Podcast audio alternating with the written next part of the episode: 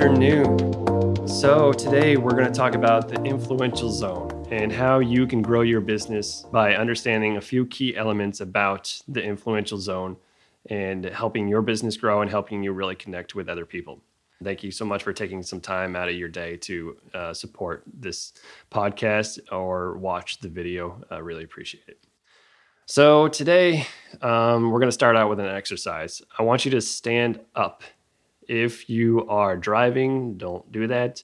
If you are driving, uh, you shouldn't be watching this podcast. You should be listening to it and pretend you're standing, if you will. So, there's only one rule for this exercise, though. You have to be you have to be honest.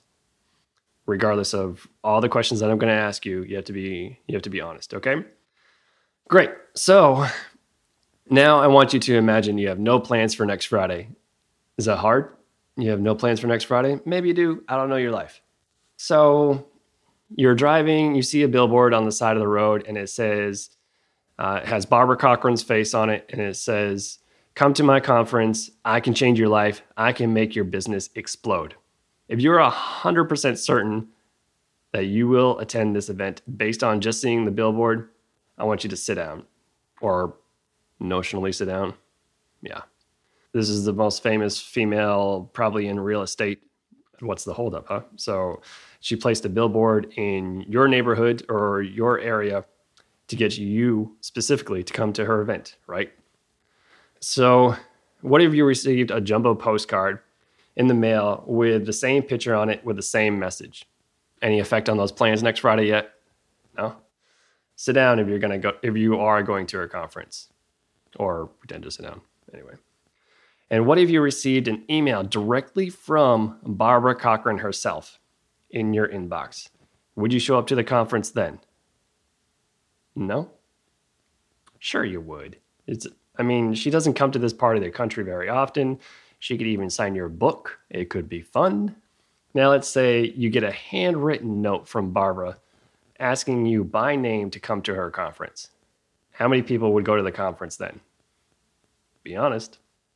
Now, if you're at work and your reception says you have a call on line one and it's Barbara Corcoran herself, she expresses her desire to have you attend her conference and explains why. After this phone call, how many of you would go to the conference then? And for those people that are holding out, what if you came out of your office and you saw Barbara Corcoran herself in your waiting area. She shakes your hand and tells you tells you about the conference and then asks you to come. Will that get you there? If you're still standing, I don't know why at this point, really. There's a reason why everyone continued to stand after I asked about the billboard and the postcard because it's an advertisement. That, that's exactly what it is. It's just is basically just an advertisement, right? So people sat down in this exercise when they encountered the personal note, a phone call, and a face to face invitation. Why? Because people are influenced by those personal experiences, right? This is the way successful people do business by working in that influential zone. So the influential zone is made up of three categories phone calls, events, seminars, and presentations, we'll say. Presentations and seminars, and one on ones. Phone calls, events, personal experience. So that's four, but we'll roll with it. First, let's talk about phone calls. Utilizing the phone is one of the greatest things you can do for your business. If you didn't know that already, our phones give us the ability to call anyone as long as their number anywhere. We don't have to travel anywhere. We don't have to really think about anything or do anything. You just pick up the phone. As long as you have their number, you can call them right away. But on the other side, some people feel reluctant to pick up the phone and they just sit there and watch it ring. Have you ever felt that way? I know for a fact the person that I just called did that because I talked to her like five minutes earlier and I called her back right away. And I don't know for a fact, but I bet she just watched it ring and waited to text me back. Have you ever been that person that just watched a ring and just let it go? I know I have. I'm guilty. Have you ever felt reluctant to call a person have you ever felt hesitant to call a client or a potential client or even someone that might be a referral to a potential client? Probably due to uh, rejection, I assume, because we internalize that, and rejection is probably the biggest fear factor of any small business, any big business. Really, if you're in sales, rejection is probably the n- number one top fear, besides talking in person, uh, presentations and stuff like that. Fear of public speaking. That's public speaking. Most of the time, when we experience this hesitation, it's because we're thinking about ourselves. Like, like I said, fear of rejection. But in this influential zone, it says that people want that personal experience to connect. A phone call can be very influential when we stop thinking about ourselves and when we focus in on the other person. Focusing our attention on that person we are calling gives purpose to our call instead of more than just what can I get from you. It becomes an opportunity to invest in that other person, really connect, really have that have that bond. So there are four focus areas that we can intentionally invest in the other person's lives. And they're pretty they're pretty easy to remember. We call it frog. If you've never heard of that, it's F R O G. It's family, recreation, occupation, and goals. And no, I'm not calling you stupid because you don't know how to spell frog. Just helping you trying to remember the acronym frog. If you were to sit down right now and call every person that you know, asking them about these four areas, you would not only have just helped them feel valued, but you would come away with a better understanding on how you can impact their lives and how they can help your business grow. Next in doing business in the influential zone is events and seminars, presentations. So those are connected, so it is still three. Why do you think events, seminars, and presentations are important or are influential, really? Feel free to put your comments below because I'm, I'm actually genuinely curious about how your experience was the first time you went to an event or uh, presentation. I know presentations and events and seminars are a little bit different feel, but how did you feel when you went to your first one? Presentations you usually get talked at, you know, seminars and everything you usually get talked at, but events sometimes you, you get to have that mingling experience, you get to have that personal experience in between, and it really helps you connect. If you ever gone to a business seminar or conference, you'll find that everyone that's attending it is excited because they want to learn about the topic they want to take in as many resources that are offered during the presentation or seminar. They want to feel, most of all, they come with an expectant attitude. They come expecting to learn something new or to get excited because everyone there is there to for one specific purpose and is to get that all that information into their head to really get the value out of what they uh, invested themselves into and helping themselves learn and helping themselves grow. So, if you are able to offer for these same types of events and everything to your clients and you have the ability to bring them into an environment that encourages investment into your business what what would this look like really? What if you knew for example there was a home design seminar that was in your local town?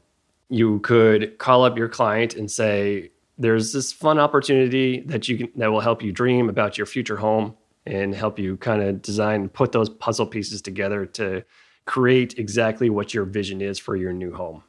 How about we get away from the stress of home searching and for just an afternoon and go dream together and really gather some ideas for your new home. I would think this would help out quite a bit with new construction because you with new construction you can really break down exactly what you want. I want this color countertop, I want this color backsplash.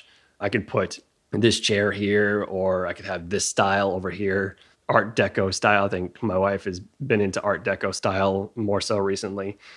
And her creativity is just really amazing to watch it all come together and actually come to fruition. And the design that I had from the start, she just like takes it and ramps it up like a thousand percent. And then it's like, bam, wow. Anyway, I'll interview her some other time. She's a home stager. So that's going to be pretty exciting with creativity and design and colors. Anyway, moving on.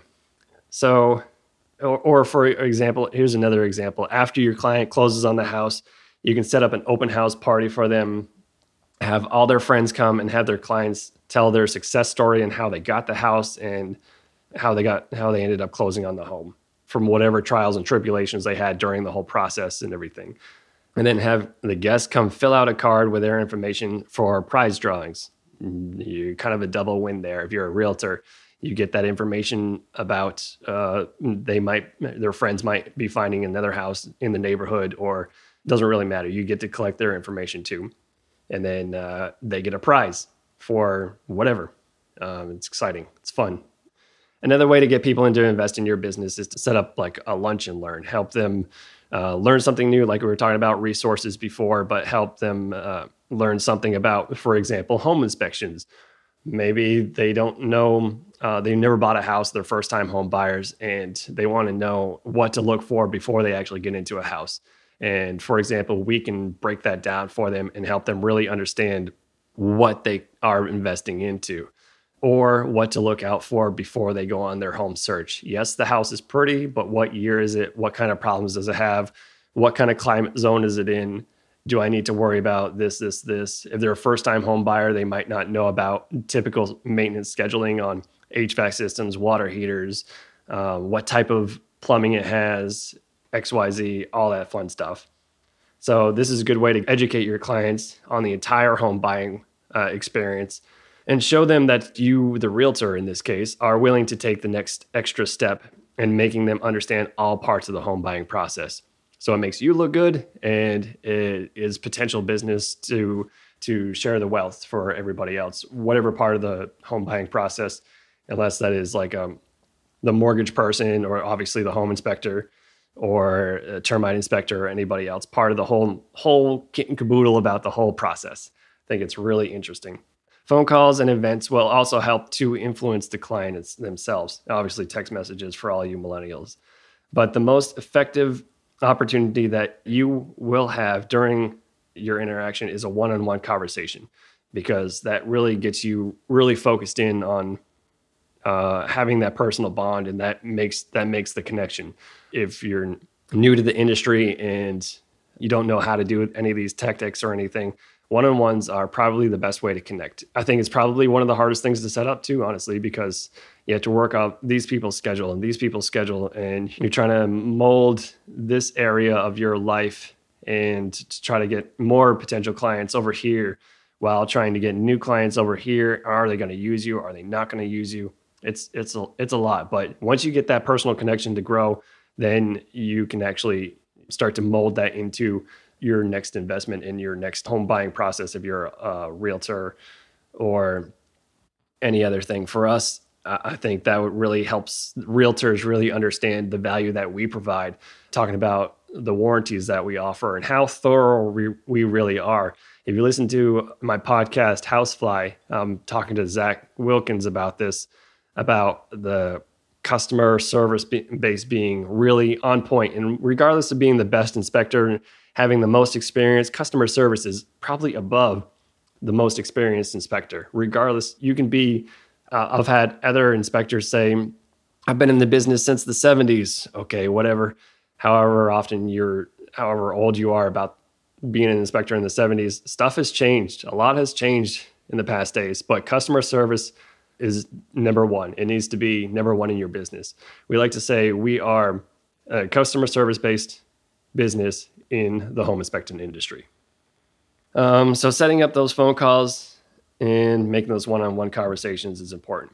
Remember this quote though the person that talks the most dominates the conversation, but the person who asks the questions controls the conversation.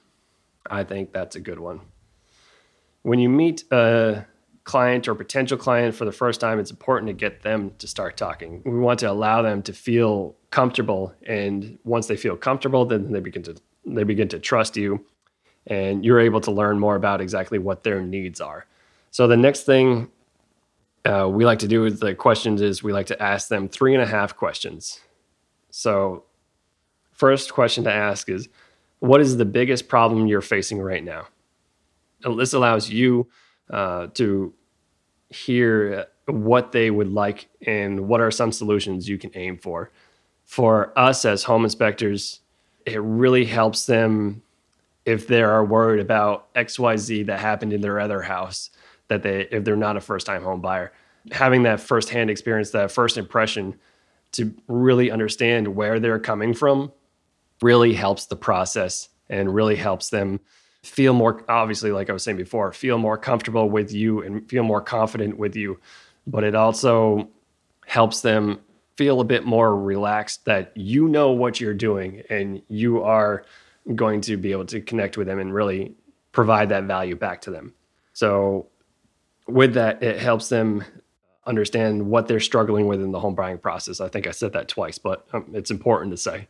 What is the biggest problem you're facing right now? Next question is what do you think you can do about that? This allows you to hear where they would like to be and some solutions you can aim for. Different neighborhoods, different areas that they might want to live, what type of house they have, slab house, uh, single story ranch, what you can provide and really hone down that process and what they what they want. Next question is when do you think you can do that? This gives them a timeline and helps them wrap their head around their thinking process and re- really getting into exactly when you can pan out what your end result will be. Okay, you want to move in by Christmas, you want to have you're struggling with the size of your house, you're struggling with the walls are a bad color or um, this area takes too long to get to work. So now you can hone down the process of what do you think you can do about that? We can help you find a better house for a better fit for you. Your your kids are in the same wing of the house as you, so you want them to be on the other side of the wing because whatever whatever reason. You want them to you want to have a ranch style house so you don't have to go upstairs. So you can really hone down on that process.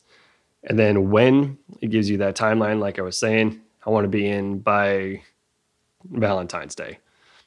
The last half a question is lastly, how can I help? We call this half a question because it's the first time we introduce ourselves into the conversation. This is important because it shows the client that you gen- genuinely want to help them and that you are a person with resources that they would want to tap into. To further help you understand your client's needs, remember these two phrases Tell me more about that and what is important about that to you. Asking these questions will help you learn more about your client and prepare for serving them successfully.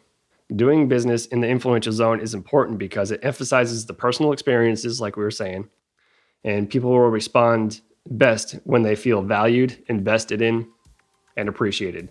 Doing business this way through the influential zone will allow you both to impact more lives and grow your business and make your business explode. Thank you for your time.